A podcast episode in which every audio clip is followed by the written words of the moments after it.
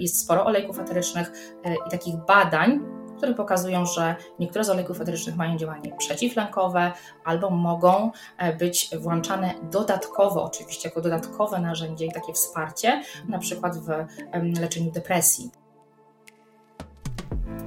Cześć, nazywam się Ola.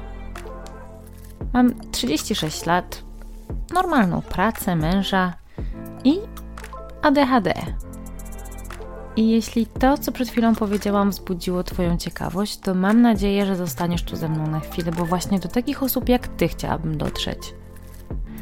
Szacuje się, że jakieś 15-20% ludzi na świecie to osoby nieneurotypowe. Tylko, że nie każdy o swojej neuroróżnorodności wie. Jest cała masa kobiet, które od zawsze odczuwają pewien dyskomfort, tylko nie do końca wiedzą, jak go nazwać. I bez świadomości tego, co może być jego źródłem, szarpią się ze sobą i cierpią w milczeniu. Bo o ADHD czy szeroko pojętej neuroróżnorodności u kobiet mówi się zdecydowanie za mało. I bardzo chciałabym, żeby ten stan rzeczy zaczął się powoli zmieniać. No i właśnie dlatego tu jestem. Żeby podzielić się z Tobą moją historią i żeby dopuścić do głosu inne kobiety atypowe, z którymi będę tu rozmawiać. Dzisiaj więc historia mojej kolejnej gościni.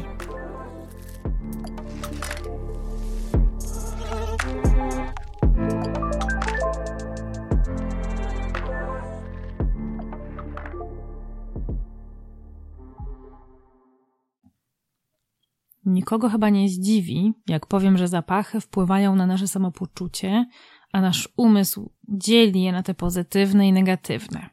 Przyjemne zapachy mogą podnosić komfort naszego życia, poziom zadowolenia i poprawiać samopoczucie. I na tym właśnie polega aromaterapia.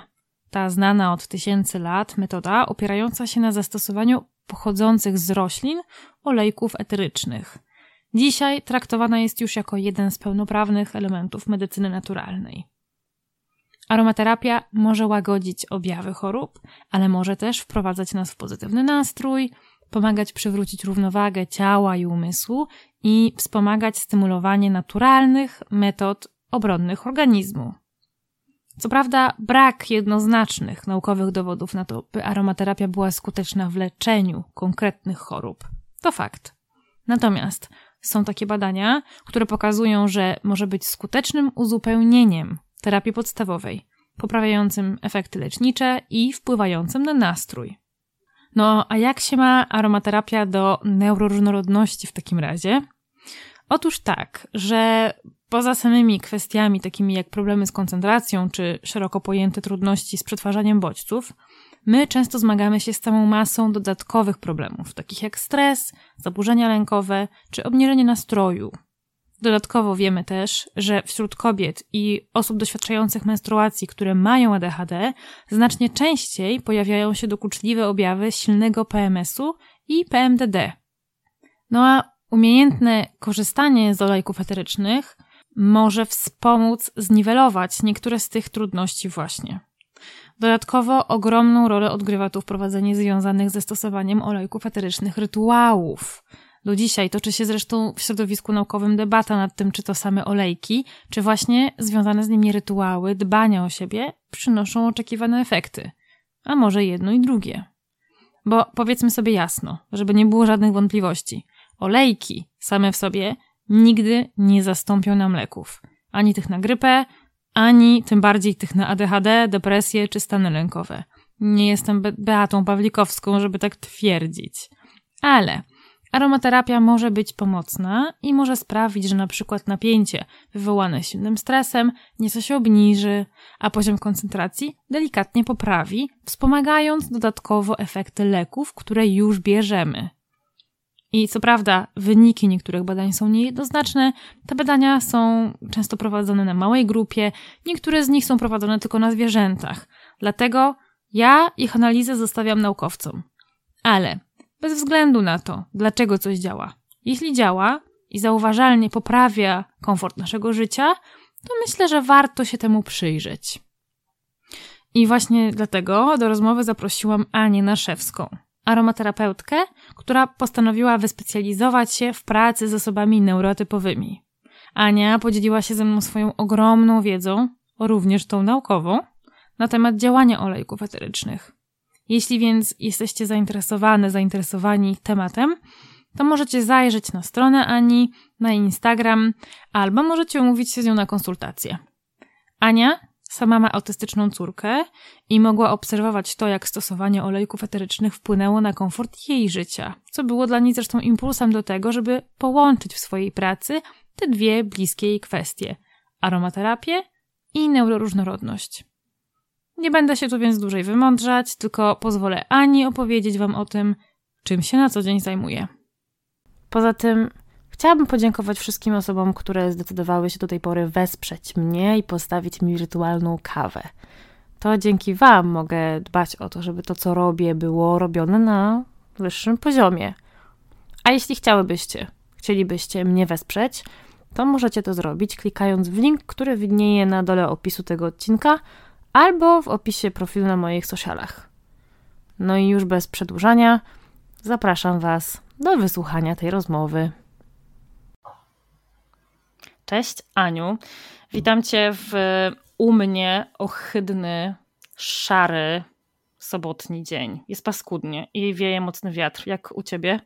Cześć Olu, ja Cię witam y, też w takie dosyć ohydne, pochmurne, chociaż na szczęście nie deszczowe popołudnie. Czyli podobnie. No, tylko ten deszcz, y, który oczywiście w Londynie trudno byłoby go uniknąć w styczniowy, w, w, w tej porze roku. U mnie w Warszawie wczoraj wieczorem padał taki naprawdę ostry śnieg, była śnieżyca, ale temperatura 0 stopni, dzisiaj wszystko się rozpuściło, więc wyobraź sobie, jak to wygląda. A, to nie wiedziałam, że u Was znowu śnieg padał, bo y, ja, ja w ogóle byłam w Polsce pod koniec listopada E, i byłam niezwykle zdziwiona tym, że przywitał mnie śnieg właśnie i to całkiem sporo tego śniegu było i taka prawdziwa zima, a to był wiesz, no 20, 18 czy 20 listopada, byłam bardzo zdziwiona tym. Tak, to trafiłaś na takie okienko, ale na razie jest póki co taka, no można powiedzieć, że początek wiosny. Tak, u nas też, u nas nawet kwiaty zaczęły kwitnąć, także żonkile się już pojawiły. Wow. e, zaraz mi chyba opowiesz o tym, czy w ogóle... Mm, to, czym się zajmujesz, może pomóc w polepszeniu nastroju w takie dni jak dzisiaj. Ale zanim do tego dojdziemy, to ja bym chciała, żebyś mi powiedziała tak w ogóle, czym jest ta aromaterapia? Mm. Y, aromaterapia to powiedzmy wykorzystanie materiałów roślinnych y, i olejków które te rośliny produkują, wytwarzają, w tym właśnie olejków eterycznych, do poprawy i psychicznego, ale też i fizycznego samopoczucia, czyli do wielu obszarów naszego zdrowia. W medycynie niekonwencjonalnej e, aromaterapia bywa, stosowana jako takie uzupełnienie e, terapii albo jako forma medycyny alternatywnej.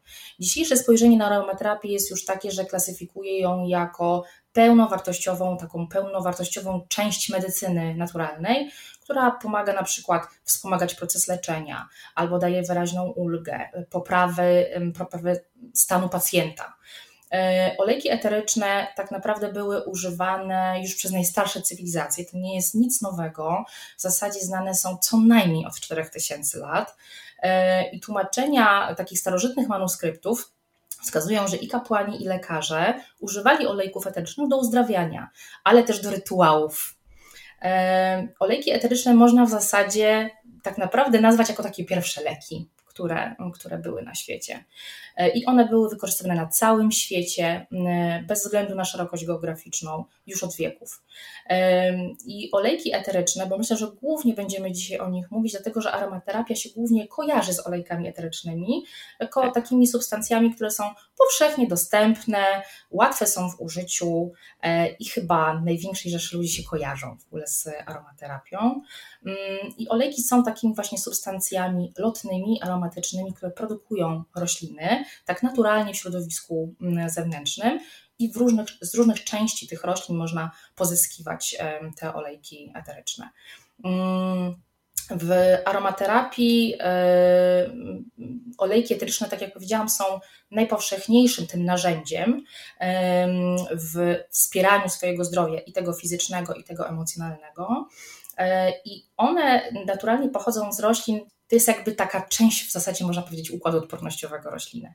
Jednocześnie są też odrębną substancją wytwarzaną przez rośliny. I czyste olejki eteryczne są bardzo skoncentrowane i tym się też różnią od ziół, bo to jest też bardzo fajne porównanie. Czym się w sumie zioła różnią od olejków? No, w sumie zioła są powszechne, my je stosujemy, znamy zioła, na pewno gdzieś w domu masz jakieś herbatki ziołowe i po prostu mniej więcej wiesz, Oczywiście. na co się którą używa, nie? Że a miętę to sobie zaparzę, jak mam jakieś problemy jelitowo-żołądkowe, nie wiem, rumianek bardziej na wsparcie może wątroby, a nie wiem, koperek na coś tam jeszcze innego, nie? Więc mniej więcej wiemy o co chodzi z tymi roślinami, ale olejki eteryczne są zupełnie inaczej produkowane, innymi metodami, e, nie są po prostu suszone i między innymi to powoduje, że są to bardzo skoncentrowane ekstrakty, które potrafią być kilkadziesiąt, nawet do stu razy mocniejsze w swojej mocy działania od e, ziół. I tym się różnią olejki eteryczne, ale to już nam trochę podpowiada, że z olejkami trzeba troszeczkę bardziej ostrożnie, że używa się ich mało i już bardzo mała dawka może dać taki efekt terapeutyczny mm, i są po prostu efektywne e, w tym sposobie e, użycia. Mm, co bym Ci jeszcze mogła powiedzieć? W ogóle olejki eteryczne są wspaniałym takim sposobem na uzdrowienie na każdym poziomie w naszym codziennym e, życiu. E, I coraz więcej osób powiedziałabym, że zyskuje takie zrozumienie, że aromaterapia wykracza poza zapachy, bo olejki eteryczne nam się kojarzą z zapachami, bo one pięknie pachną, są dosyć intensywne te aromaty, każdy ma inny ten aromat. E, natomiast powiem Ci szczerze, że osobiście dla mnie olejki eteryczne, takie dobrej jakości, naturalne olejki eteryczne, to jest coś więcej niż zapach, czyli zapach jest trochę taką wartością dodaną do tego olejku, natomiast to, co się w tej substancji, w tej mieszaninie e, kryje, to to jest właśnie cała wartość. No i ja powiem Ci, że wyprzedziłaś trochę moje pytanie, bo chciałam, chciałam Cię zapytać e, o taką rzecz. Tak trochę prowokacyjnie w zasadzie. Czy zapachy mogą leczyć? tak, mogą. Z tym, że też chciałabym tutaj być ostrożna, żeby później nasze słuchaczki, nasi słuchacze nie myśleli, że olejki eteryczne są takim, wiesz, wspaniałym narzędziem, jakąś taką różdżką magiczną, która po prostu jak za dotknięciem, nie wiem, jedna aplikacja, jedna dawka, jedno powąchanie i staną się jakieś cuda. E, chyba w ogóle nie ma tak naprawdę takich e, środków czy narzędzi na świecie, które w ten sposób by nam mogły e, natychmiast pomóc. Chociaż nie powiem, są pewne takie obszary y, naszego zdrowia, na przykład jakieś konkretne, nie wiem, dolegliwości bólowe, powiedzmy, że boli mnie brzuch, mam jakąś niestrawność, albo e, bolą mnie mięśnie, bo na przykład mam przemęczone fizycznie mięśnie, tak? To są rzeczywiście olejki eteryczne, które w dosyć szybki sposób po aplikacji, jeżeli go odpowiednio dobiorę, to mogą mi szybko pomóc, ale tak naprawdę to mm, olejki eteryczne powinno się włączyć w taką codzienność na, i codziennie ich używać, przez dłuższy okres czasu, żeby widzieć pewne efekty, szczególnie jeżeli chodzi o poprawienie mm, naszego zdrowia emocjonalnego, bo tutaj olejki eteryczne mogą bardzo y, fajnie pomagać. No to jak te olejki eteryczne w takim razie działają, że pomagają? Na czym to mm. polega? Mm, powiedzmy, że są takie dwie ważne kwestie. Pierwsza rzecz, y, i to, to też jakby zaznaczę, że działanie olejków eterycznych nie jest żadną magią, nie jest też kwestią wiary, czy się w to wierzy, czy się nie wierzy. To jest nauka, e, to jest budowa chemiczna, jest dużo chemii organicznej i to jest też budowa naszego mózgu, budowa naszego organizmu, mózgu i układu nerwowego. Mm, jak się to wszystko złoży, to się okazuje, że przede wszystkim olejki eteryczne są mieszaninami dosyć skomplikowanymi, natura to bardzo zmyślnie wytworzyła, mieszaninami różnych substancji chemicznych, takich organicznych. E, czasami w jednym olejku eterycznym potrafi być kilkadziesiąt albo nawet kilkaset różnych kombinacji związków biochemicznych, ale zazwyczaj jest tak, że ten jeden jakiś jest dominujący, czyli występuje w największym jakimś stężeniu i dzięki temu my wiemy, jakie ma właściwości ten e, olejek, takie dominujące właściwości. To jest ciekawe w olejkach, że nie da się ich podrobić tak naprawdę. E, I teraz jak działają olejki? Olejki eteryczne są lotnymi substancjami aromatycznymi o bardzo małych cząsteczkach, mają ciekawą budowę biochemiczną, są lipofilne, czyli lubią tłuszcze, a w naszym organizmie jest dużo różnych substancji tłuszczowych, między innymi w naszym mózgu też i zresztą komórki naszego organizmu są zbudowane w ten sposób, że otoczone są błoną lipidową, czyli tłuszczową. I dzięki takiej, a nie innej budowie olejki eteryczne mogą przenikać dosyć szybko, efektywnie do wnętrza naszego organizmu, do układu krwionośnego, do płuc, ale także do każdej komórki naszego ciała, a także przedostawać się przez błonę komórkową do wnętrza tej komórki. I na przykład dużo farmaceutyków, dużo mm, leków tego nie może zrobić. Nie może też przekroczyć na przykład bariery krew mózg, to jest taka jedna z podstawowych barier w naszym organizmie, która chroni nasz mózg. Olejki eteryczne to mogą zrobić poprzez swoją właśnie budowę. Zresztą tą budowę wykorzystuje się na przykład w antybiotykoterapii e, i już są takie badania, mm, powiem Ci taki konkretny przykład, na olejku goździkowym, to jest jeden z takich bardziej powszechnych olejków, dosyć mocno przebadany. Głównym składnikiem w tym olejku jest eugenol.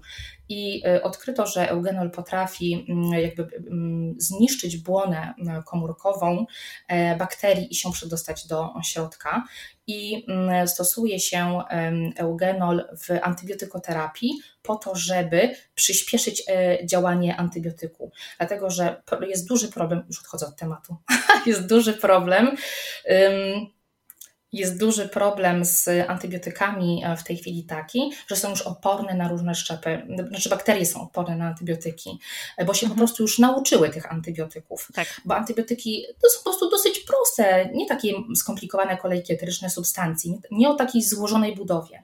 Olejki eteryczne dzięki temu, że są tak złożonymi substancjami, to y, bakteria, zanim ona w ogóle wypracuje sobie taki mechanizm obronny wobec olejku eterycznego, to już olejek dawno e, zniszczy tą bakterię. Więc wykorzystuje się na przykład olejki eteryczne mm, jako takie mm, promotory po to, żeby antybiotyk na przykład mógł szybciej działać i żeby nie został zniszczony przez, czy rozpoznany przez e, daną bakterię.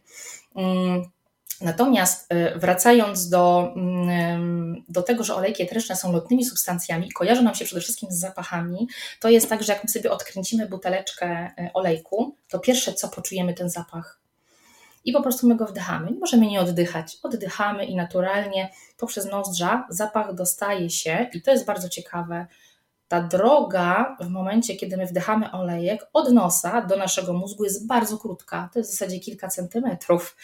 I mm, olejki eteryczne dostają się bezpośrednio do naszego mózgu, dokładnie do wąchomózgowia, do takiej części mózgu, mm, która się nazywa układ limbiczny. To jest jedna z bardziej pierwotnych części w naszym mm, mózgu, w naszym organizmie, która między innymi odpowiedzialna jest za emocje za przechowywanie tych emocji, za pewne skojarzenia, Dlatego jest tak, że mm, zapachy zazwyczaj nam się z czymś kojarzą. E, I tutaj bardzo ważny jest ten kontekst. Bardzo często zapachy nam się kojarzą z jakimś człowiekiem, z jakąś sytuacją, z czymś z przeszłości. E, czasami jest tak, że ewidentnie przywołują nam zapachy jakąś, jakiś konkretny moment w przeszłości, więc trochę podróżujemy w czasie w zasadzie dzięki zapachom, a czasami jest tak, że to jest gdzieś utajone, dlatego że zapachy mogą wywoływać zarówno emocje bardzo pozytywne, powiedzmy, nie wiem, nawet najprostsze cytrusy. Jak jeżeli wdycham skórkę pomarańczy, która wydziela olejki eteryczne, to w zasadzie przypomina mi się słońce, przypomina mi się wakacje, przypomina mi się tam mnogość owoców, która jest w wakacje. Być może kiedyś podróżowałam gdzieś, to mi się przypomni to po prostu. Ale zapachy mogą też wywołać traumy mogą też wywołać bolesne e, wspomnienia, jeżeli nasz mózg, bo nasz mózg pamięta te zapachy, jeżeli nasz mózg pamięta na przykład jakiś kontekst, jakąś sytuację związaną z danym zapachem, tak też może być, ale to też właśnie wykorzystuje się w terapii zapachami e, do mm, do radzenia sobie z różnymi traumami, z różnymi e, sytuacjami, z różnymi emocjami. Więc dużo olejków ma takie właściwości, bym powiedziała, relaksacyjne, wyciszające, wpływające właśnie na nasze emocje. To jest taki jeden z mechanizmów działania olejków i ich działania na mózg. Mm, I drugi mechanizm to jest związane właśnie stricte już chemicznie z tym składem biochemicznym olejku, jako mieszaniny wielu mm, substancji chemicznych, które po prostu są przebadane e, i my wiemy, że mają jakieś konkretne właściwości. Ja dzięki temu wiem, że na przykład, nie wiem, olejek z drzewka herbacianego, który ma więcej takiej i takiej substancji biochemicznej będzie na przykład miał silniejsze właściwości przeciwgrzybicze niż jakiś inny olejek. Dlatego jeżeli mam jakiś taki problem skórny, to sięgnę właśnie po ten olejek, a nie po inny. Tak? Więc to jest po prostu kwestia takiej wiedzy, nauki. No właśnie, to słowo nauka pojawiło się już kilka razy i ja muszę Ci powiedzieć, że kiedy ja pierwszy raz usłyszałam o e, aromaterapii, e, moje pierwsze skojarzy- moim pierwszym skojarzeniem była homeopatia. Mm, I pomyślałam sobie, no tak, pewnie aromaterapia to Placebo. Ściema. Z placebo I ci się mogą Tak, tak, tak mhm. dokładnie. I, i, I teraz chcę zadać Ci pytanie takie, i to na pewno będzie długa odpowiedź, więc przygotowuję się na długie słuchanie. Co na to nauka?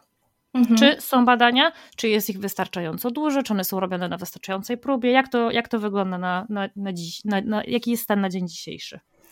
Badań jest coraz więcej. Nie jest wcale tak łatwo przebadać olejki eteryczne, bo jak już wspomniałam, są to bardzo złożone mieszaniny substancji, i, ale możemy znaleźć zarówno badania na całych olejkach eterycznych, czyli na przykład powiedzmy, e, znajdziemy badania na temat olejku konkretnie lawendowego, lawendula angustifolia, albo konkretnie na temat właśnie olejku powiedzmy goździkowego już wspomnianego, ale wyodrębnia się też substancje biochemiczne z olejków, e, są już w tej chwili po prostu odpowiednie do tego aparatury e, i bada się też poszczególne składniki biochemiczne tych olejków jak one oddziałują na przykład na jakieś konkretne, nie wiem, neuroprzekaźniki w naszym organizmie i tak dalej.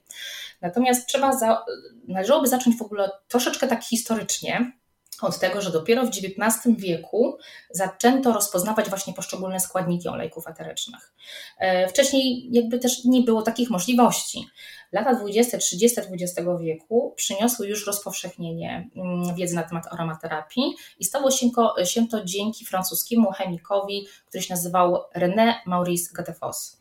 E, on podjął pierwsze takie badania nad właściwościami w ogóle olejków eterycznych, właściwościami bakteriobójczymi, grzybobójczymi czy wirusobójczymi i nad zastosowaniem ich w preparatach dermatologicznych. I Gattefoss w 1937 roku pierwszy w ogóle jako, jako człowiek pierwszy użył e, tego mm, pojęcia aromaterapia i napisał też pierwszą książkę o aromaterapii. Później w latach 50., zresztą jego rodak, y, lekarz Jean Valnet, dalej mm, kontynuował badania na olejkach eterycznych i w ten sposób rozpoczął się taki ogromny rozwój aromaterapii, najpierw w Anglii, Francji, później już na całym świecie. Obecnie możemy znaleźć ponad 30 tysięcy badań na olejkach eterycznych y, związanych z aromaterapią.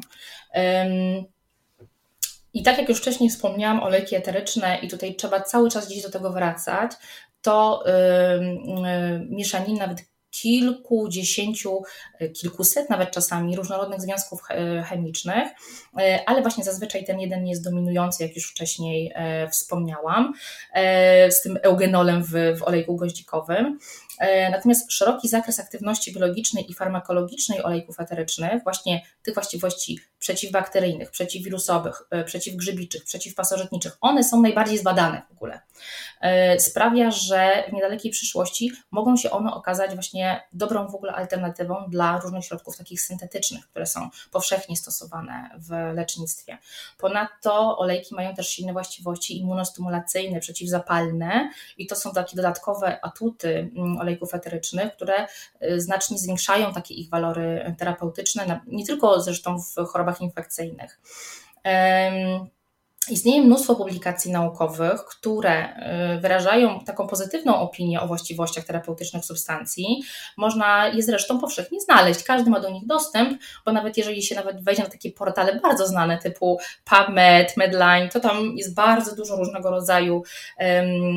Ja zresztą zachęcam do korzystania. To jest jedna z lepszych literatur w ogóle na temat olejków eterycznych. E, nie tylko książki, ale także i badania po prostu naukowe. Można wpis, wpisać essential essential oils, można wpisać aromaterapii, można wpisać konkretny, nawet, nawet lepiej, konkretny olejek eteryczny. Tylko najlepiej po nazwie łacińskiej, jednak mimo wszystko. I tam pojawi się dużo różnych y, badań na temat olejków eterycznych. Badania są najczęściej in vitro, rzadziej in vivo. Mm, y, są i na ludziach, i na zwierzętach, więc można znaleźć i takie, i takie. E, wiadomo, że nie zawsze da się jeden do jednego odnieść badania na zwierzęciu, później do tego, co się dzieje w organizmie ludzkim, e, dlatego te badania po prostu trwają i jest ich coraz więcej. Natomiast coraz więcej też można znaleźć badań na e, ludziach. Szczególnie są to badania, bo można znaleźć zarówno badania i pod kątem działania olejków, czy poszczególnych składników olejków na takie zdrowie fizyczne, typu na przykład, nie wiem, nagojenie się ran, na mm, mm, takie przeciwwirusowe, drobnoustro, przeciwdrobnoustrojowe działania olejków eterycznych, jak zabijają jakieś konkretne bakterie w organizmie, ale można też znaleźć e, sporo badań mm, na temat tego, jak olejki eteryczne działają na emocje, działają na zdrowie psychiczne, na nasz mózg, na układ nerwowy. I na przykład e, jest sporo olejków eterycznych e, i takich badań, które pokazują na ludziach, które pokazują, że niektóre z olejków eterycznych mają działanie przeciwlękowe albo mogą e, być włączane dodatkowo, oczywiście jako dodatkowe narzędzie i takie wsparcie, na przykład w leczeniu depresji, takich objawów depresyjnych. Także tutaj bardziej te, te badania są e, pod takim kątem, i tutaj też należy, należy przynajmniej na razie tak patrzeć, pod kątem e, objawów i na przykład zaleczania czy jakiegoś wsparcia pod kątem objawów czy jakichś pojawiających się infekcji, czy właśnie, jak już dojdziemy za chwileczkę też do mm, takiego wsparcia i potrzeb osób neuroróżnorodnych, to tutaj zobaczymy, że otwiera się bardzo duża przestrzeń, bo mm, na aromaterapię, dlatego że osoby neuroróżnorodne bardzo często borykają się z różnymi dodatkowymi e, zaburzeniami e, i lękowymi, i depresyjnymi, ale też i takimi związanymi z integracją sensoryczną, czyli tymi wszystkimi zmysłami, gdzie aromaterapia też tutaj może e, dosyć fajnym być narzędziem takim dodatkowego wsparcia. I tutaj też będę właśnie podkreślać dodatkowego, bo olejki eteryczne nie są lekami, e, są naturalnymi, dosyć silnymi substancjami, natomiast e, sporo badań pokazuje, że można je dodatkowo włączać na przykład albo w farmakoterapię, mm, albo jako takie dodatkowe narzędzie wsparcia, e, nie wiem, u rekonwalescentów nawet i tak dalej. Także no, jest coraz więcej tych, tych badań. Nawet kilka takich konkretnych badań przytaczam na przykład w moim ostatnim kursie e, odnośnie regulacji emocji, gdzie jest takich kilka olejków, które omawiam, które mogą się przydać w regulacji emocji, jak lawenda, jak kadzidło. Chyba w ogóle lawenda jest najbardziej przebadanym olejkiem na świecie i naprawdę na wskroś i można dużo badań na temat lawendy e, znaleźć. Mm, nie wiem, czy, ale nie wiem, czy tu przytaczać jakieś konkretne e, badania. E, myślę, że zaraz sobie przejdziemy do, do, do, tej części takich bardziej większych konkretów, ale ja chciałam tak właśnie jeszcze tak um, pokrążyć wokół tej naukowości tego zagadnienia, bo muszę przyznać, że jak ja zaczęłam szukać informacji na ten temat, bo ja, ja byłam kompletnie zielona w kwestii aromaterapii i olejków eterycznych. Um, nadal jestem tak naprawdę, no ale zaczęłam, zaczęłam czytać i zaczęłam się tym tematem interesować w ramach przygotowania do naszej rozmowy. I mam wrażenie, że generalna konkluzja jest taka, że jeśli chodzi o efekty lecznicze olejków eterycznych, to na razie tych badań jest za mało. Są najczęściej robione na zbyt małej próbie i większość z nich nie przeszła e, do etapu badań klinicznych, żeby móc potwierdzić jakiekolwiek efekty lecznicze, właśnie.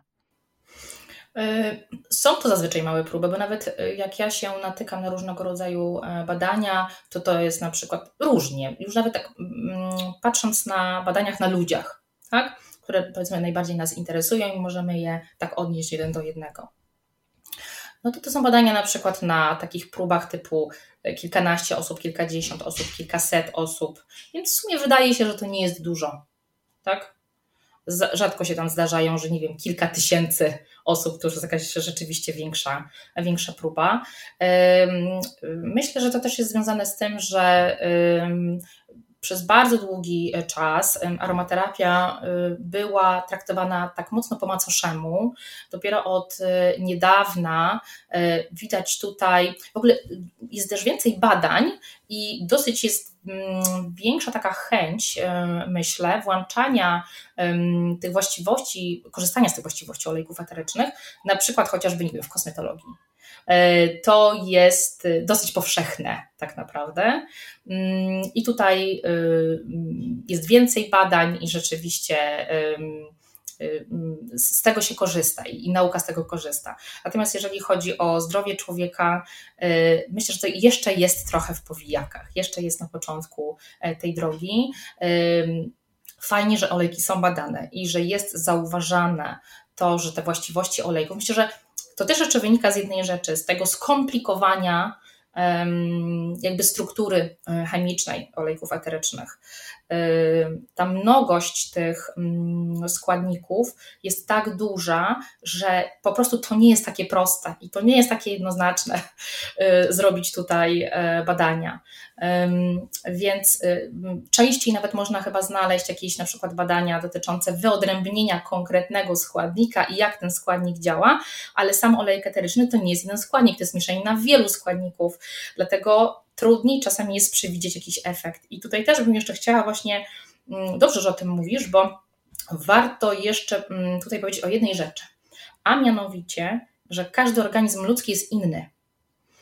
I mm, jak stosujemy olejki eteryczne, zresztą też leki, tak samo, jak nam lekarz dobiera leki na przykład, tak? Nawet, nie wiem, antybiotykoterapię. Yy, no trudno, że tam na ślepo, bo jeszcze w życiu żaden lekarz antybiogramu nie robił, jak dobierał e, antybiotyk, ale mm, to jest trochę też na zasadzie takiej prób i błędów, tak? I doświadczenia lekarza. Mm, trochę podobnie jest z olejkami eterycznymi, to znaczy wiedząc, że nie ma dwóch takich samych organizmów, to nie znaczy, że jeżeli dla mnie olejek e, z mięty pieprzowej, powiedzmy, bardzo fajnie się sprawdza e, przy mm, pierwszych już objawach bólu głowy, to nie znaczy, że u drugiej osoby ten sam olejek się sprawdzi w tej samej sytuacji. Dlatego, że po pierwsze, u drugiej osoby e, to jest inny organizm, a po drugie, może być inny kontekst, inna sytuacja i inne podłoże na przykład bólu głowy. Dlatego trzeba z tym ostrożnie. W aromaterapii trzeba po prostu próbować, obserwować siebie, obserwować swoje ciało, obserwować, jak organizm reaguje. Natomiast e, mm, i dobierać jakby te olejki pod swoje potrzeby i zawsze się od tej potrzeby wychodzi, to na 100%. E, natomiast mieć tą świadomość, że są to skoncentrowane mieszaniny, naprawdę mają moc. No właśnie, i czy w związku z tym olejki eteryczne mogą szkodzić? Są jakieś przeciwwskazania do ich stosowania? Są przeciwwskazania. Mm, szkodzić. Nie powiedziałabym tyle, że szkodzić, chociaż można by było powiedzieć, mm, nie wiem kto to powiedział, ale ktoś, y, ktoś kiedyś powiedział, że w zasadzie wszystko może być dla nas toksyną. E, bo to, czy coś jest toksyną, czy nie, mm, poznamy podawcę. Więc jeżeli jest, nie wiem, jakaś substancja czy jakiś produkt powszechnie uznawany za bezpieczny, e, to jeżeli na przykład spożyjemy go w bardzo dużej dawce, wcale taki bezpieczny może już się nie okazać dla, e, dla nas. E, I tak samo jest z olejkami eterycznymi. Trzeba znać po prostu podstawowe zasady stosowania olejków. Ich nie jest dużo, one nie są wcale trudne, ale po prostu tą wiedzę trzeba mieć, żeby sobie rzeczywiście jakiejś szkody nie narobić dlatego że jeżeli na przykład nie mam takiej wiedzy podstawowej mm, typu, że olejku eterycznego raczej nie powinnam użyć bezpośrednio na skórę, tylko zanim on się zetknie ze skórą, powinnam go rozcieńczyć w czymś tłuszczu, w jakimś tłustym nośniku, to wtedy mogę sobie podrażnić tą skórę, jeżeli tego nie zrobię. Więc to są takie podstawowe rzeczy. Więc są pewne przeciwwskazania, są pewne jakieś zasady bezpieczeństwa stosowania olejków eterycznych. Jest też na przykład pewna grupa osób, u których olejków eterycznych nie powinno się stosować, albo może bym nawet inaczej powiedziała, takie większe środki ostrożności powinno się zachować. Są to na przykład kobiety w ciąży. One mogą stosować aromaterapię, ale w pewnej formie i nie mogą korzystać ze wszystkich olejków eterycznych. Po prostu nie wszystkie olejki eteryczne będą dla nich bezpieczne na różnych etapach e, ciąży. Mm, no bo naprawdę mają moc. Na przykład taki olejek jak szałwia, który ma właściwości rozkurczowe, nie polecałabym kobiecie w ciąży, ale już kobiecie, rodzą, e, kobiecie rodzącej, tak. Więc albo na przykład, nie wiem, nie polecałabym olejków z dużą zawartością tujonu osoby, osobom, które mają padaczkę, e, dlatego że mo, może to wzmocnić u nich po prostu mm, takie objawy. Okej, okay, no to już wiemy, czy mogą szkodzić, a w czym w takim razie mogą pomóc? Tak o, o, bardzo ogólnie, bo oczywiście o tym to pewnie możemy, mogłybyśmy tutaj nagrać Oj tak, mogłybyśmy tu popłynąć. Mhm. Mogłybyśmy popłynąć. Mm, wiesz co, Olu, ja w ogóle osobiście uważam, że aromaterapia powinna być bardziej rozpowszechniana, chociaż myślę, że powoli, powoli to się dzieje. E, powinna być uczona i wprowadzana najlepiej w każdym domu, w biurze, a także w miejscach komercyjnych czy nawet zakładach opieki zdrowotnej. Aromaterapia jest świetnym narzędziem, jeżeli chodzi o w ogóle taką profilaktykę zdrowotną. Nie chodzi o to, żeby, bo my jesteśmy trochę przyzwyczajeni do tego, że tak reagujemy wtedy dopiero, jak nas coś boli. I chcemy sobie czymś najlepiej szybko pomóc. Natomiast aromaterapia jest bardzo fajna w takiej profilaktyce zdrowotnej i dzięki umiejętnemu stosowaniu olejków e, po prostu na co dzień my możemy zapobiegać też wielu dolegliwościom. Wykorzystując budowę olejków etycznych, właściwości, możemy wpływać na pracę różnych układów w organizmie i dzięki temu dbać i o to zdrowie właśnie fizyczne i emocjonalne. I gdybym na przykład miała tak pójść takimi obszarami naszego życia, w którym olejki eteryczne mogą rzeczywiście pomóc, możemy je sobie włączyć, no to na przykład, nie wiem, powiedzmy, mm, miejsca komercyjne, poradnie zdrowia. Tam można wykorzystać działanie takie na emocje olejków przeciwlękowe, przeciwdepresyjne, dbania o dobrostan pacjenta, jego rekonwalescencję na przykład po zabiegach. Jest dużo badań, które pokazują, e, jak olejki eteryczne, czy poszczególne składniki olejków eterycznych wpływają na parametry mm, zdrowia człowieka, na przykład na obniżenie kortyzolu we krwi, czyli tego hormonu stresu, albo na mm, rytm serca, na ciśnienie, albo na fale mózgowe. To wszystko można naprawdę wykorzystać. Można wykorzystać też działanie przeciwbólowe, przeciwzapalne olejków eterycznych. E, można wykorzystać działanie przeciwbakteryjne, przeciwwirusowe, na przykład do dezynfekcji pomieszczeń, e, tak, do przenoszenia patogenów, do oczyszczania powietrza. Wszyscy w tych przychodniach siedzimy po prostu razem w jednym, e, w jednym że tak powiem, ciągu, w jednym korytarzu. Czy właśnie dla, dla lepszego działania antybiotyków, tak jak już wspomniałam. W biurze stosowanie olejków w biurze, w przestrzeni biurowej, w której dosyć często spędzamy dużo czasu e, w pracy. E, możemy poprawiać atmosferę pracy, możemy zmniejszać absencję, między innymi przez to działanie antywirusowe, antybakteryjne olejków, e, zwiększać wydajność pracy. Są nawet takie badania, które pokazują, chyba na olejku miętowym, już teraz nie pamiętam dokładnie, które pokazują, właśnie chyba, że olejek miętowy, zwiększa koncentrację w pracy i zmniejsza ilość błędów popełnionych na klawiaturze. Są nawet, nawet takie e, badania. Są olejki, które zwiększają zdolności poznawcze, wpływają właśnie na koncentrację, więc w pracy się mogą jak najbardziej e, przydać. E, albo wpływ na stres, na lęk, na obniżony nastrój.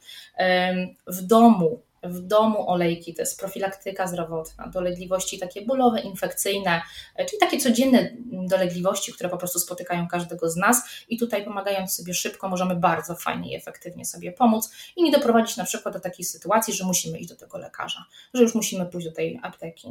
E, podczas relaksacji, medytacji, uważności, e, ale też w pracy w domu, bo często mamy biura w domu i, i, nie wyjeżdżamy do biur na zewnątrz i pracujemy w domu, to dla polepszenia koncentracji, e, na przykład mój ulubiony rozmaryn plus cytryna w dyfuzorze, który sobie stawiam nieopodal gdzieś na biurku czy miejsca pracy, gdzie gdzie pracuję, będzie bardzo fajnie wpływał na e, mój e, umysł. I w ogóle ta droga tutaj tego wdychania mm, olejków jest właśnie najbardziej efektywna przy tych kwestiach związanych z pracą mózgu, z koncentracją albo w ogóle z kwestiami emocjonalnymi. Ale też higiena osobista, słuchaj, i w ogóle dbanie o swoje ciało, dbanie o włosy, w ogóle cała taka kosmetyka, olejki eteryczne mogą naprawdę bardzo fajnie zagościć po prostu w naszych łazienkach, być fajnym elementem dodatkowym, takim jakby dowartościowującym nasze kremy, balsamy i tak dalej. Mm, ja też na przykład bardzo osobiście widzę to po, po tylu latach stosowania olejków eterycznych, że wprowadzenie aromaterapii w domu bardzo fajnie wpływa na relacje na relacje między domownikami, dlatego że jednym ze sposobów aplikacji olejków eterycznych jest aplikacja na skórę. I można to robić w tak przyjemny do, y, sposób poprzez masaż. To jest dotyk, to jest masowanie stóp dzieciom. Więc naprawdę jakby stosowanie olejków eterycznych jest tak przyjemne, bardzo fajnie może zacieśnić więzi po prostu między domownikami, e, ale także wpływ na przykład na jakość snu, na odpoczynek. Także tych obszarów, gdzie możemy stosować aromaterapię wspierająco, jest naprawdę bardzo dużo. W zasadzie nie wiem, chyba nie ma takiego obszaru, który byś mi nie podała i gdzie nie można by było włączyć sobie mm, aromaterapii. No i powiedziałaś już o kilku takich rzeczach, które są ważne w kontekście neuroróżnorodności w ogóle i zaraz do tego przejdziemy, ale zanim, to ja naprawdę e, muszę uzyskać odpowiedź na to pytanie. Skąd w ogóle u Ciebie wziął się pomysł na to, żeby połączyć aromaterapię z neuroróżnorodnością? To się pojawiło stosunkowo niedawno, dlatego że ja aromaterapią zajmuję się, tam powiedzmy teraz będzie co najmniej tam ze 2,5 roku, może ciut więcej. Mm, ale wiesz co, tak w naszym życiu jest, że pewne rzeczy się gdzieś układają, spotykamy pewnych ludzi, pewne rzeczy się dzieją i one nas po prostu doprowadzają do tego punktu, do tego miejsca, w którym jesteśmy. I tak, e, tak po prostu było. Mm, ja na początku, jak zaczęłam się zajmować aromaterapią, to najbardziej interesowały mnie takie aspekty, wiesz, stricte prozdrowotne. Który olejek na co, a co by na ból brzucha, na ból głowy, na ból mięśni i albo jak przyjdzie grypa, to jak sobie pomóc. Takie bardzo jakieś przyziemne, konkretne rzeczy. Dopiero później zaczęłam się interesować taką kwestią emocjonalną, jak na emocje działają olejki. Teraz w ogóle bardzo jestem zafiksowana tym, jak olejki działają na mózg, na układ nerwowy Natomiast to się zaczęło już kilka miesięcy wcześniej. W zasadzie można by było powiedzieć, że zaczęło się od mojej córki, dlatego że ja jestem rodzicem dziecka neuroróżnorodnego. Moja dziecko, e, moja córka ma zdiagnozowany zespół Aspergera, więc jest spektrum autyzmu.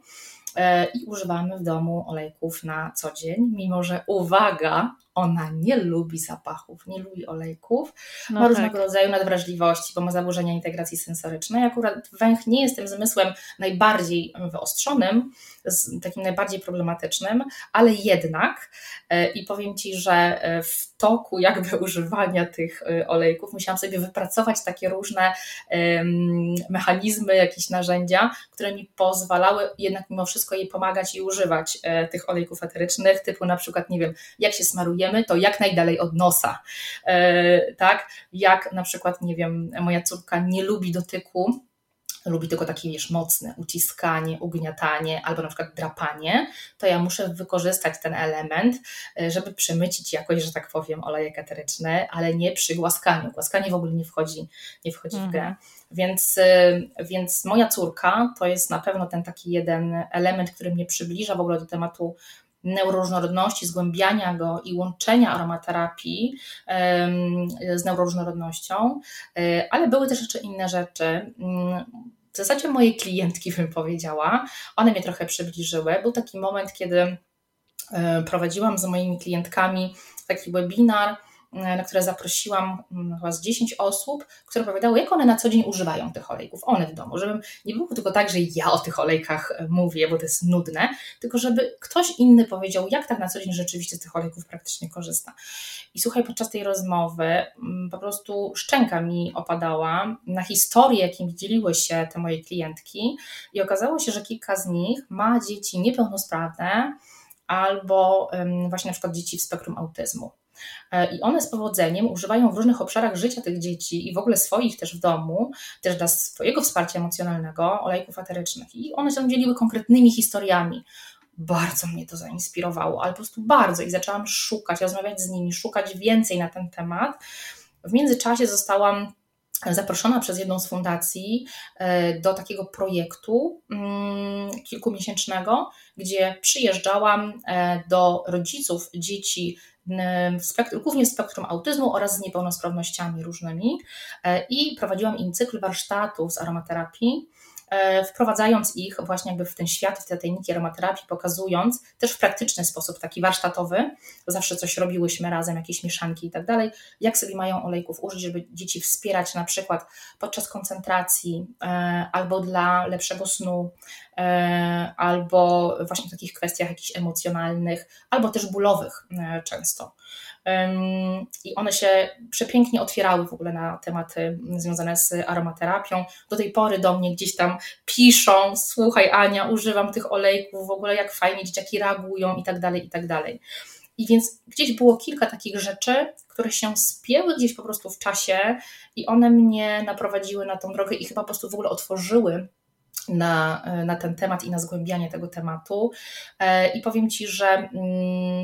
Y, odkąd y, zaczęłam właśnie ten temat neuroróżnorodności zgłębiać, łączyć go z aromaterapią, y, spotykam się z bardzo fajnym takim feedbackiem od osób i od rodziców, mm, ale też i od specjalistów, którzy po prostu kibicują i mówią: Kurczę, fajnie, bardzo fajnie połączyłaś to i sami jesteśmy ciekawi, e, że tak powiem, chcemy więcej wiedzieć na, e, na ten temat, bo jakby badań wcale nie ma tak dużo w, tym, w kontekście tego połączenia aromaterapii i neuroróżnorodności trzeba bardzo mocno grzebać i szukać na temat jakichś konkretnych właściwości olejków i, mm, i łączyć kropki, że tak powiem.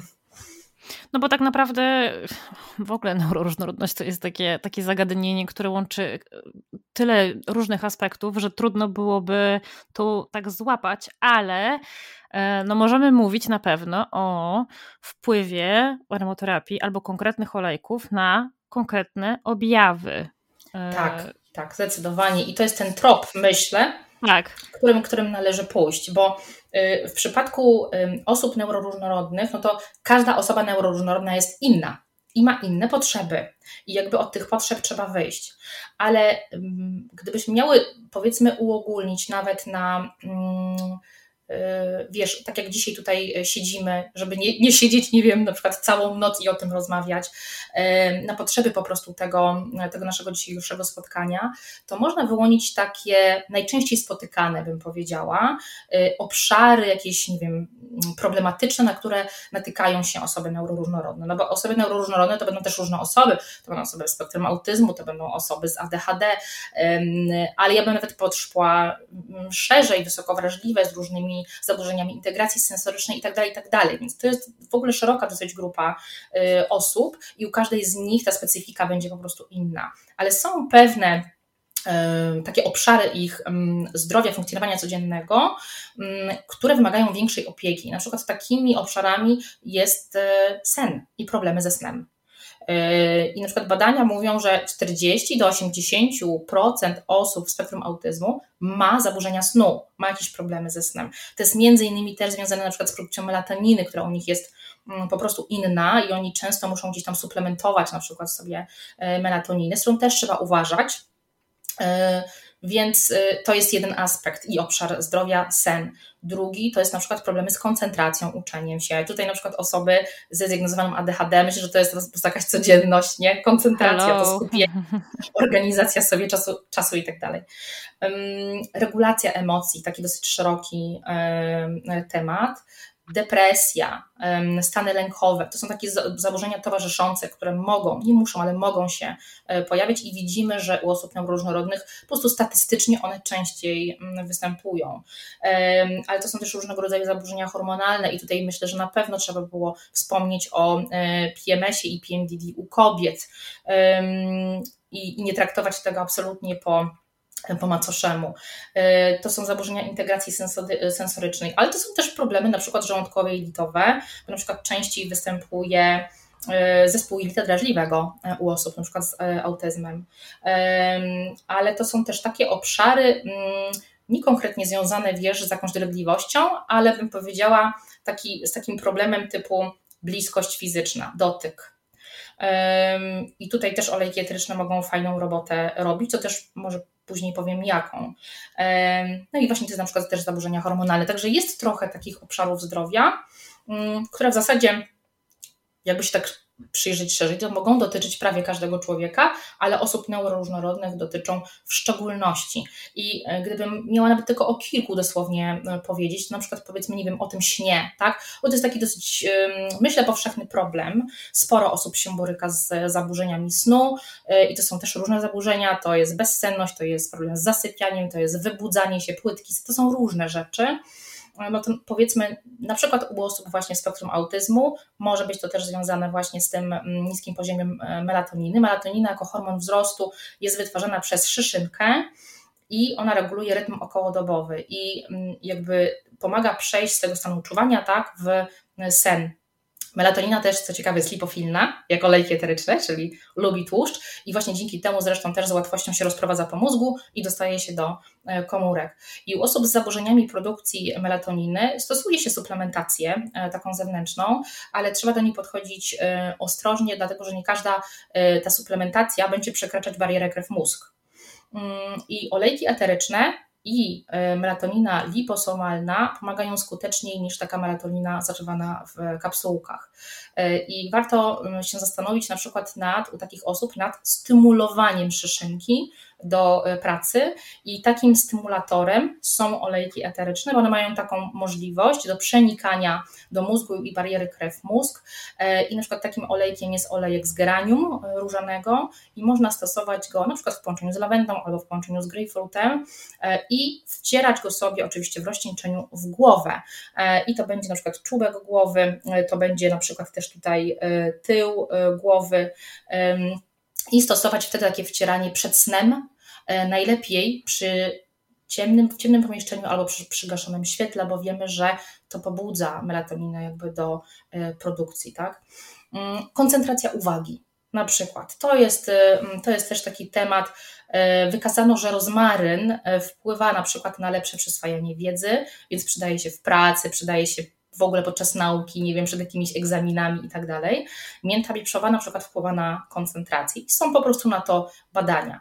Dobrze jest e, połączyć, mało osób lubi na przykład, nie wiem, zapach samego rozmarynu, bo to jest takie naprawdę dosyć mocne, intensywne zioło, więc fajnie sobie łączyć je na przykład z cytryną czy z pomarańczą, generalnie z cytrusami. E, co jeszcze? E, zdolnością koncentracji zarządza kora przedczołowa. Ja na przykład dotarłam do informacji, że Badania neuroobrazowe potwierdziły, że u osób ze zdiagnozowanym ADHD e, kora przedczołowa jest mniejsza. E, I aktywując tą korę przedczołową, wzmacnia się po prostu zdolności właśnie między innymi do planowania i organizacji. Więc można ją stymulować też ręcznie poprzez nakładanie punktowe, poprzez masaże mm, właśnie olejków aterycznych, na przykład właśnie takich olejków pobudzających rozmaryn e, czy mm, mięta wieprzowa tutaj na czoło, na skronie. E, stany lękowe to chyba też jest e, taki temat, który e, może dotyczyć osób neuroróżnorodnych. I tutaj jest sporo badań na temat olejku lawendowego, tak jak wspomniałam, już chyba najbardziej przebadanego olejku na świecie. Tylko uwaga, lawandula angustifolia, to to musicie mieć napisane na buteleczce mm, olejku eterycznego, żeby to był właśnie dokładnie ten gatunek lawendy, który jest przebadany i wiadomo, że on ma właściwości przeciwlękowe.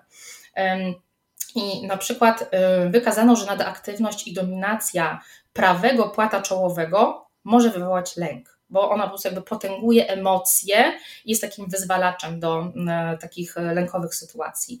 I gdy prawa półkula mózgu działa na najwyższych obrotach, to może właśnie potęgować te emocje i żeby zrównoważyć działanie dwóch półkul naszych mózgowych, lewej i prawej, można wdychać lewym nozdrzem, tak, bo mamy jakby dominację lewej półkuli, to wdychamy lewym nozdrzem, bo z nozdrzami jest tak, jak wdychamy coś lewym nozdrzem, to one działają oddzielnie. Możemy tego nie wiedzieć, ale działają oddzielnie. Jak wdychamy lewym nozdrzem, to dociera do lewej półkuli mózgu, jak wdychamy prawym, to do prawej. Więc zatykając prawą dziurkę i wdychając lewym nozdrzem, na przykład olejek lawendowy, który ma właściwości przeciwlękowe, uspokajające, będziemy pobudzać lewą półkulę mózgu, w związku z tym równoważyć lewą z prawą. Ja chyba nawet y, jakąś y, rolkę chyba ostatnio zrobiłam właśnie odnośnie takiego przepisu na atak paniki. Mm, co zrobić, jak, jak mamy atak paniki i zresztą jest taki e, neurolog funkcjonalny, on się nazywa dr Titus Q i to on jakby zaleca i wymyślił właśnie ten sposób wdychania lewym nozdrzem na przykład olejku lawendowego czy pomarańczowego. Także już tak nie, nie wgłębiając się, bo byśmy pewnie tutaj siedziały do nocy, ale y, jest, jest kilka takich y, obszarów, gdzie właśnie objawowo, tak jak mówię, tak jak Ty też powiedziałaś, e, przy takich zaburzeniach towarzyszących można się bardzo ładnie wspierać y, aromaterapią. A co z tymi emocjami i hormonami? Bo to, bo to mnie zainteresowało oczywiście jako, że jestem kobietą, no to hormony w, w nasileniu tych objawów E, grają ogromną rolę, więc e, tak jak zresztą na emocje, więc jak to, jak to jest? Więc tak, jeżeli chodzi o e, kobiety, to jest nawet takie badanie. U mnie na, na blogu można znaleźć taki artykuł o kobiecej neuroróżnorodności i też o tym, jakie olejki polecam dla, dla kobiet neuroróżnorodnych. Tak na początek. Mm, I dotarłam do takiego badania właśnie na kobietach z ADHD, na kobietach w różnym wieku, bo y, chyba tam było od 18 do aż 70 roku życia, czyli od okresu takiego, wiesz, y, kobiet takich w okresie reprodukcyjnym i takim już menopauzalnym i pomenopauzalnym. E, I przebadano jej i okazało się, że e, ponad 45% z nich e, miało objawy PMDD, czyli tego zaburzenia dysforycznego takiej, takiego, wiesz, PMS-u, takiego hardkorowego, mocnego po prostu, z mocnymi objawami somatycznymi i, e, i takimi e, emocjonalnymi, e, więc to jest naprawdę sporo. I tutaj aromaterapia też może być bardzo fajnym takim towarzyszem, dlatego że jest sporo olejków, lawenda, ale też na przykład szałwia muszkatołowa, to jest bardzo kobiety, wspaniały olejek, ja uważam, że każda kobieta powinna mieć ten olejek, szałwia muszkatołowa, mm, olejek o właściwościach też takich antydepresyjnych, przeciwlękowych, rozkurczowych, więc to jest fajny olejek, bo on pomaga zarówno, może pomóc zarówno w takich objawach somatycznych, z ciała, kiedy na przykład po prostu nas boli, kiedy y, macica obkurczająca się, tak, po prostu tam się zwijamy z tego bólu, albo na przykład niektóre też kobiety mają, tak zbiera się ta woda, na przykład mm, piersi są takie dosyć mocne, ciężkie, węzły chłonne powiększone i tak dalej, do takiego miejscowego stosowania, smarowania i wtedy słuchajcie, można to zrobić po prostu przy okazji, kiedy, nie wiem, bierzemy prysznic, wychodzimy spod prysznica, troszeczkę balsamu albo oleju kokosowego, kropla szałwi muszkatołowej i sobie wcierać w ciało, więc to się naprawdę robi przy okazji, a jest fajna ulga, w objawach somatycznych. Natomiast szałwia muszkatołowa też, szczególnie wtedy, kiedy ją wdychamy, bardzo fajnie działa mm, na emocje, y, regulując, jakby bym powiedziała, te emocje związane z PMS-em i PMDD. E, geranium też jest takim olejkiem e, bardzo, bardzo kobiecym i tutaj powszechnie stosowanym e, nie tylko w kosmetyce, ale właśnie też w mm, takiej regulacji hormonów. Więc trochę tych olejków się znajdzie. Można używać pojedynczego olejku, ale można też tworzyć sobie mieszanki. Dlatego, że jak już troszeczkę się coś tam liźnie tematu związanego z aromaterapią, to naprawdę warto być otwartym, eksperymentować i tworzyć sobie takie mieszanki olejków, które najlepiej działają Y, na nas. I to jest też mm, cała moc y, mm, mieszanek y, olejkowych, aromaterapeutycznych, że one działają na zasadzie synergii, czyli kiedy łączymy olejki, tak każdy olejek ma jakąś, jakieś swoje właściwości. Natomiast kiedy łączymy te właściwości olejków razem, powiedzmy, nie wiem, mieszam trzy olejki na raz, to one nie wykluczają się wzajemnie, tylko właśnie na zasadzie synergii będą się łączyć i uzupełniać wzajemnie i wzmacniać jeszcze dodatkowo swoje, e, swoje działanie. Natomiast jeżeli chodzi o regulację emocji, to jest temat dosyć szeroki. I tutaj warto łączyć różnego rodzaju techniki, bym powiedziała. W sensie, jakby sama aromaterapia pewnie cudownie zdziała, ale w momencie, kiedy będziemy aromaterapię włączać w jakieś techniki, na przykład regulowania emocji, które sobie dopasujemy do nas, bo pewnie też nie każda będzie działać, może nie każda będzie dla nas. Nie wiem, może nie każdy ma tyle siły, żeby ćwiczyć uważność, albo nie wiem, się uziemiać, albo coś tam jeszcze. Ale myślę, że każdy coś tam dla siebie znajdzie, jakąś formę oddechu na przykład i można w to dodatkowo włączyć aromaterapię i nie dość, że to będzie przyjemniejsze, to będzie po prostu bardziej efektywne.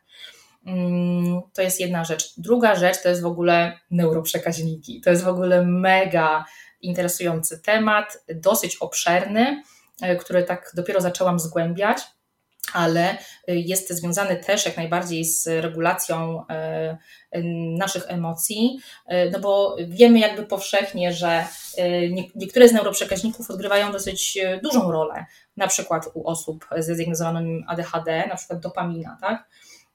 czy nie wiem, acetylocholina, czy, czy GABA.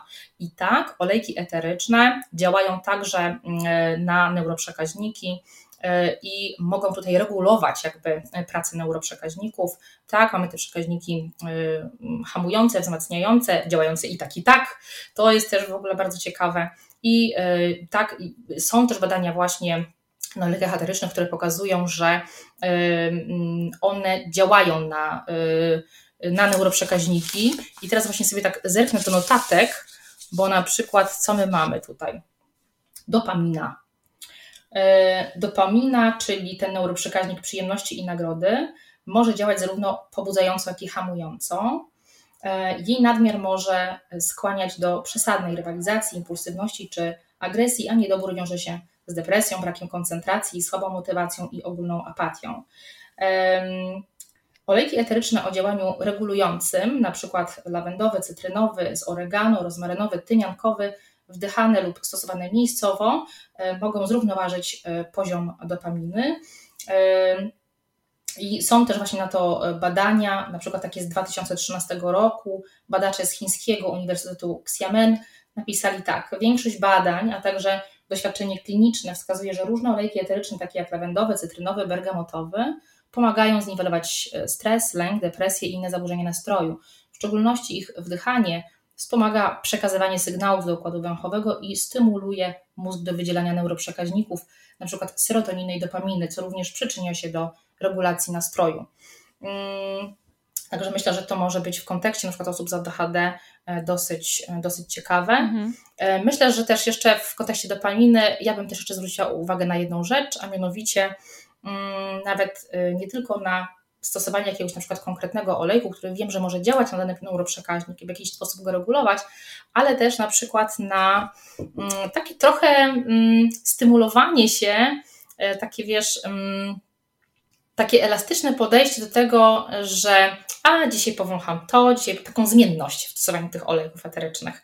E, żeby to nie było takie nudne, że tak powiem, że ja cały czas zdycham ten sam zapach w tym samym momencie czy coś, tylko to jest też właśnie fajne w aromaterapii, że można, ona daje tak dużo możliwości, jeżeli chodzi o sposób stosowania, sposób aplikacji, tą zmienność taką. A, dzisiaj mam ochotę na ten, to sięgam po ten, dzisiaj mam na ten, to sięgam po ten, że jakby z olejkami nie może być nudno, o tak bym powiedziała. No poza tym nasze mózgi nie, nie, nie lubią nudy, to jest e, słowo, które wymazaliśmy dawno ze swojego słownika. Ale powiedz mi taką rzecz, bo to jest bardzo dużo informacji, um, bardzo łatwo się szybko w tym pogubić. Um, co taka osoba, która jest zainteresowana tematem aromaterapii, Twoim zdaniem powinna zrobić? Czy, czy to jest ok, takie szukanie informacji na własną rękę i e, radzenie sobie metodą prób i błędów, czy lepiej skonsultować się z kimś, kto się na tym zna? Mhm. Mm, ja bym powiedziała tak. Gdybym e, miała ci poradzić, nie? Powiedzmy, nic nie wiesz o olejkach, ale jesteś otwarta i chcesz zacząć. To ja bym ci powiedziała tak. Najpierw odpowiedz sobie na takie pytanie, w jakim obszarze Twojego zdrowia chciałabyś wprowadzić tą aromaterapię, czyli wyjść od swoich potrzeb. E, czy to na przykład będą jakieś dolegliwości bólowe, czy chcesz polepszyć sobie sen, czy bardziej wprowadzić do obszaru relaksacji, e, czy chcesz obniżyć stres, a może tutaj jakieś są zaburzenia lękowe, może się wkryła depresja, może bardziej do pielęgnacji ciała, czemu nie, a może bardziej do kwestii pracy, koncentracji, uwagi, przyswajania wiedzy jakby zastanowić się nad tym i później wybrać maks 2-3 takie obszary zdrowia. Żeby nie pójść szeroko, bo wtedy to jakby mm, może być trudno, tylko skupić się na dwóch, trzech obszarach, którymi na pewno chcę się zająć i tamtą aromaterapię wprowadzić. Później dopasować olejki do tych moich wyzwań, do tych moich potrzeb, które sobie wybrałam i zacząć dosłownie od kilku. Nie rzucać się na olejki, bo olejków jest dużo, rzeczywiście jest w czym wybierać na rynku, ale z tym też ostrożnie, bo tutaj jakość olejku będzie grała pierwsze skrzypce i jeżeli ma nam pomóc i olejek ma, że tak powiem, y, naprawdę wpływać na nasze zdrowie, fizyczne i emocjonalne, to musi być dobrej jakości, naturalny, ze sprawdzonego źródła. I wybrać kilka olejków, nie 20, nie 30, to będzie absolutnie za dużo i gwarantuję Ci, że ich nie użyjesz, tylko dosłownie 3 do 5 to w ogóle maksymalnie. Y, później poznać działanie tego olejku i sposób użycia w jakichś konkretnych sytuacjach i mieć takie sposoby na korzystanie z nich na co dzień, żeby wiedzieć, co z tym olejkiem rzeczywiście konkretnie robić. Jeśli w ogóle Ci się tego nie chce robić, to można po prostu umówić się do mnie na konsultację. Ja serdecznie zapraszam, bo ja po prostu prowadzę jak za rękę i mogę we wszystkim e, pomóc. Natomiast e, w internecie jest dużo informacji, jest powiedziałabym nawet zalew informacji. W tej chwili na wyciągnięcie ręki mamy e, wiedzę o aromaterapii, mm, ale też trzeba uważać, bo po pierwsze, ona nie zawsze jest sprawdzona. Po drugie, mm, trudno jest to wszystko złożyć, że tak powiem, do kupy.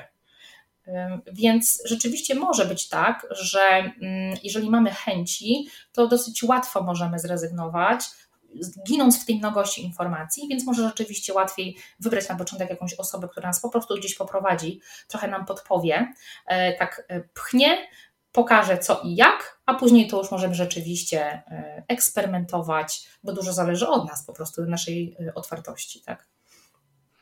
No to jeszcze chciałabym, żebyś powiedziała osobom, które tego słuchają, jak tych olejków można stosować, jak, jak, olejki, jak tych olejków można używać, w jaki sposób można je stosować, bo te informacje gdzieś tam przemycałaś e, w momencie, kiedy opowiadałaś o innych kwestiach, ale chciałabym, żebyś tak zabrała do kupy. Mhm. Mm. Słuchajcie, przede wszystkim stosowanie olejków jest dosyć proste i nie ma się w ogóle czego bać. Jeżeli pozna się tylko podstawowe zasady, stosowania olejków, to dosyć łatwo jest wejść w ten świat aromaterapii. Olejki eteryczne najczęściej stosujemy na dwa sposoby. Znaczy, w zasadzie są trzy sposoby, ale ja powiem o dwóch, bo trzeci jest kontrowersyjny i nie każdy się z nim zgadza. E, pierwszy sposób stosowania olejków to jest ich wdychanie, czyli najbardziej naturalny, bo olejki etyczne są przepięknymi substancjami zapachowymi, więc naturalnie je wdychamy. Jest to też najbardziej efektywny sposób E, kiedy chcemy sobie poradzić z naszym zdrowiem psychicznym, czyli z różnymi takimi emocjonalnymi dolegliwościami. To ten będzie najbardziej efektywny. Wdychać olejki możemy naprawdę na różne sposoby. Nie musimy mieć w zasadzie nic oprócz olejku, żeby z niego korzystać, bo możemy sobie odkręcić buteleczkę i już wdychać, już niuchać i on już zacznie działać. E, możemy sobie z buteleczki, ja bardzo lubię ten sposób, upuścić na dłoń, rozetrzeć w dłoniach i te dłonie tak w ten sposób przystawić do ust nosa i sobie go e, wdychać, kilka głębokich wdechów. I dłonie są super, bo je zawsze mamy przy sobie. To jest nasz przynośny dyfuzor. E, ale możemy też mieć urządzenie specjalne. E, na rynku jest bardzo dużo tak zwanych dyfuzorów. Polecam zacząć od dyfuzoru ultradźwiękowego, takiego, co się wlewa wodę do niego, zakrapla się kilka dosłownie kropli olejku i on rozpyla jakby olejek, taka mgiełka się z niego wydostaje do pomieszczenia. I to jest bardzo efektywny sposób wdychania, bo korzystają wszystkie osoby, które są w pomieszczeniu. Nie tylko my, ale wszystkie osoby. Można stosować taki olejek w sypialni, e, tak sobie go dyfuzować w pracy, e, nie wiem, rano jak wstaniemy, włączyć cytrusy w kuchni, żeby nas trochę bardziej pobudziły i tak dalej. Drugim sposobem jest stosowanie olejków miejscowo, czyli na skórę. I tutaj trzeba e, zastosować pierwszą ważną zasadę, a mianowicie rozcieńczyć olejek ponieważ wysokiej jakości olejki to są skoncentrowane mieszaniny, one naprawdę mają moc, to mogą podrażnić skórę, szczególnie skórę wrażliwą, jeśli upuścimy go bezpośrednio na skórę. Poza tym są różne olejki, na przykład lawenda, którą ja na przykład mam teraz przy sobie, jest takim dosyć łagodnym olejkiem. Natomiast są takie olejki jak oregano, jak tymianek, jak goździk, których w życiu nie zastosowałabym na skórę bezpośrednio, tylko zawsze je trzeba bezwzględnie rozcieńczyć, po to, żeby nie podrażniły po prostu skóry, a one i tak sobie będą wnikały w głębokie warstwy skóry. Tym też się różnią od kosmetyków i składników w kosmetykach. Kosmetyk nie dotrze do głębokich warstw skóry. Nie ma takich cudów, żeby tam cię, wiesz, pięknie tutaj wygładził wszystko, bo on nie dotrze. Skóra jest ogromną barierą dla, dla, dla, dla toksyn. E, natomiast olejki wgłębiają, wnikają do głębokich warstw skóry, a później do układu krwionośnego i już do każdej komórki naszego ciała. I tak miejscowo olejki etyczne fajnie jest stosować na przykład do masażu, ale także na przykład do różnego rodzaju dolegliwości bólowych. Jak nas boli gdzieś, to wtedy miejscowo właśnie zastosujemy w tym miejscu olejek eteryczny. Do kąpieli, do okładów. Sposobów jest bardzo dużo. Trzeci sposób stosowania olejków jest kontrowersyjny. Są różne szkoły. E, w aromaterapii też są różne szkoły, jest nie wiem, tam francuska, hiszpańska, amerykańska. Amerykanie na przykład są bardziej otwarci i mówią, że olejki eteryczne można, niektóre, nie wszystkie i tylko te najwyższej jakości, można także stosować wewnętrznie, e, doustnie. E, ja na przykład stosuję olejki eteryczne wewnętrznie, dlatego że wiem jakie, wiem jak, mam dostęp do bardzo dobrej jakości olejków, natomiast absolutnie nie jest to dla wszystkich i z tym trzeba bardzo ostrożnie. E, I tutaj też są dodatkowe zasady bezpieczeństwa w ogóle, jeżeli chodzi o stosowanie olejków wewnętrznie. E, ale warto się skupić na tych dwóch, czyli na wdychaniu i na skórę, bo one są bardzo efektywne.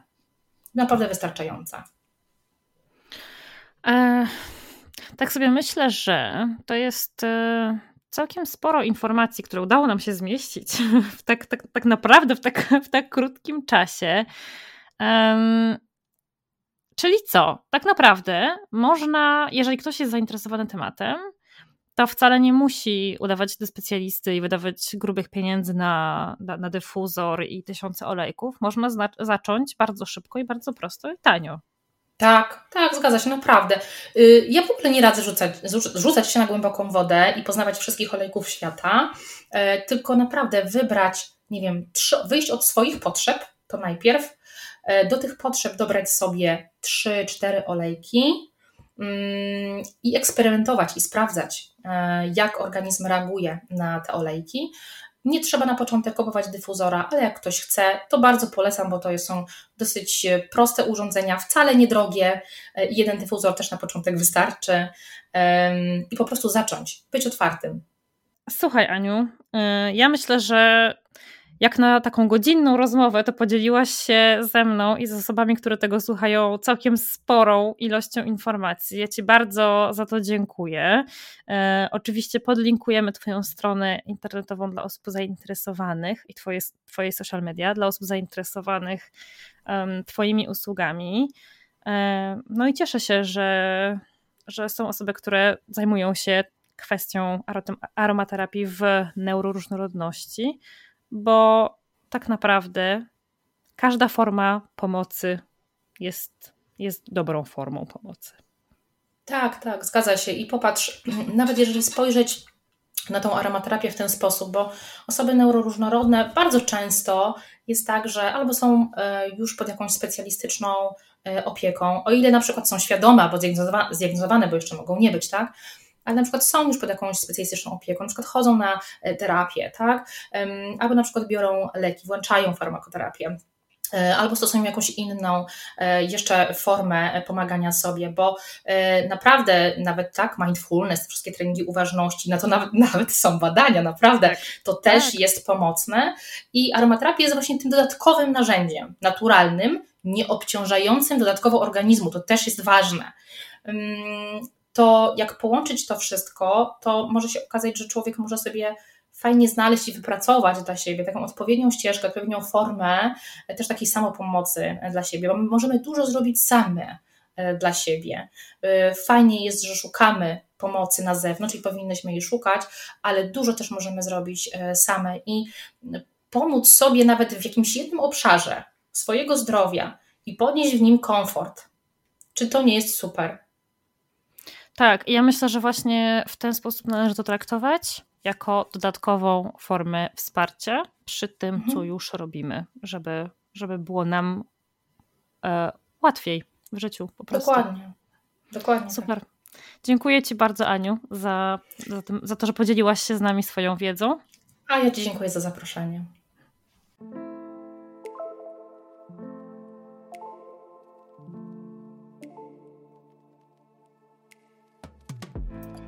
Wielkie dzięki za wysłuchanie tego odcinka. I oczywiście Spotify, YouTube czy TikTok nie powinny być wyznacznikami diagnozy. Ale jeśli to, o czym tutaj rozmawiałyśmy, brzmi dla ciebie podejrzanie znajomo, to mam nadzieję, że zaopiekujesz się sobą i wykonasz pierwszy krok w kierunku pójścia po pomoc, bo każda z nas na to zasługuje. Do usłyszenia w kolejnym odcinku.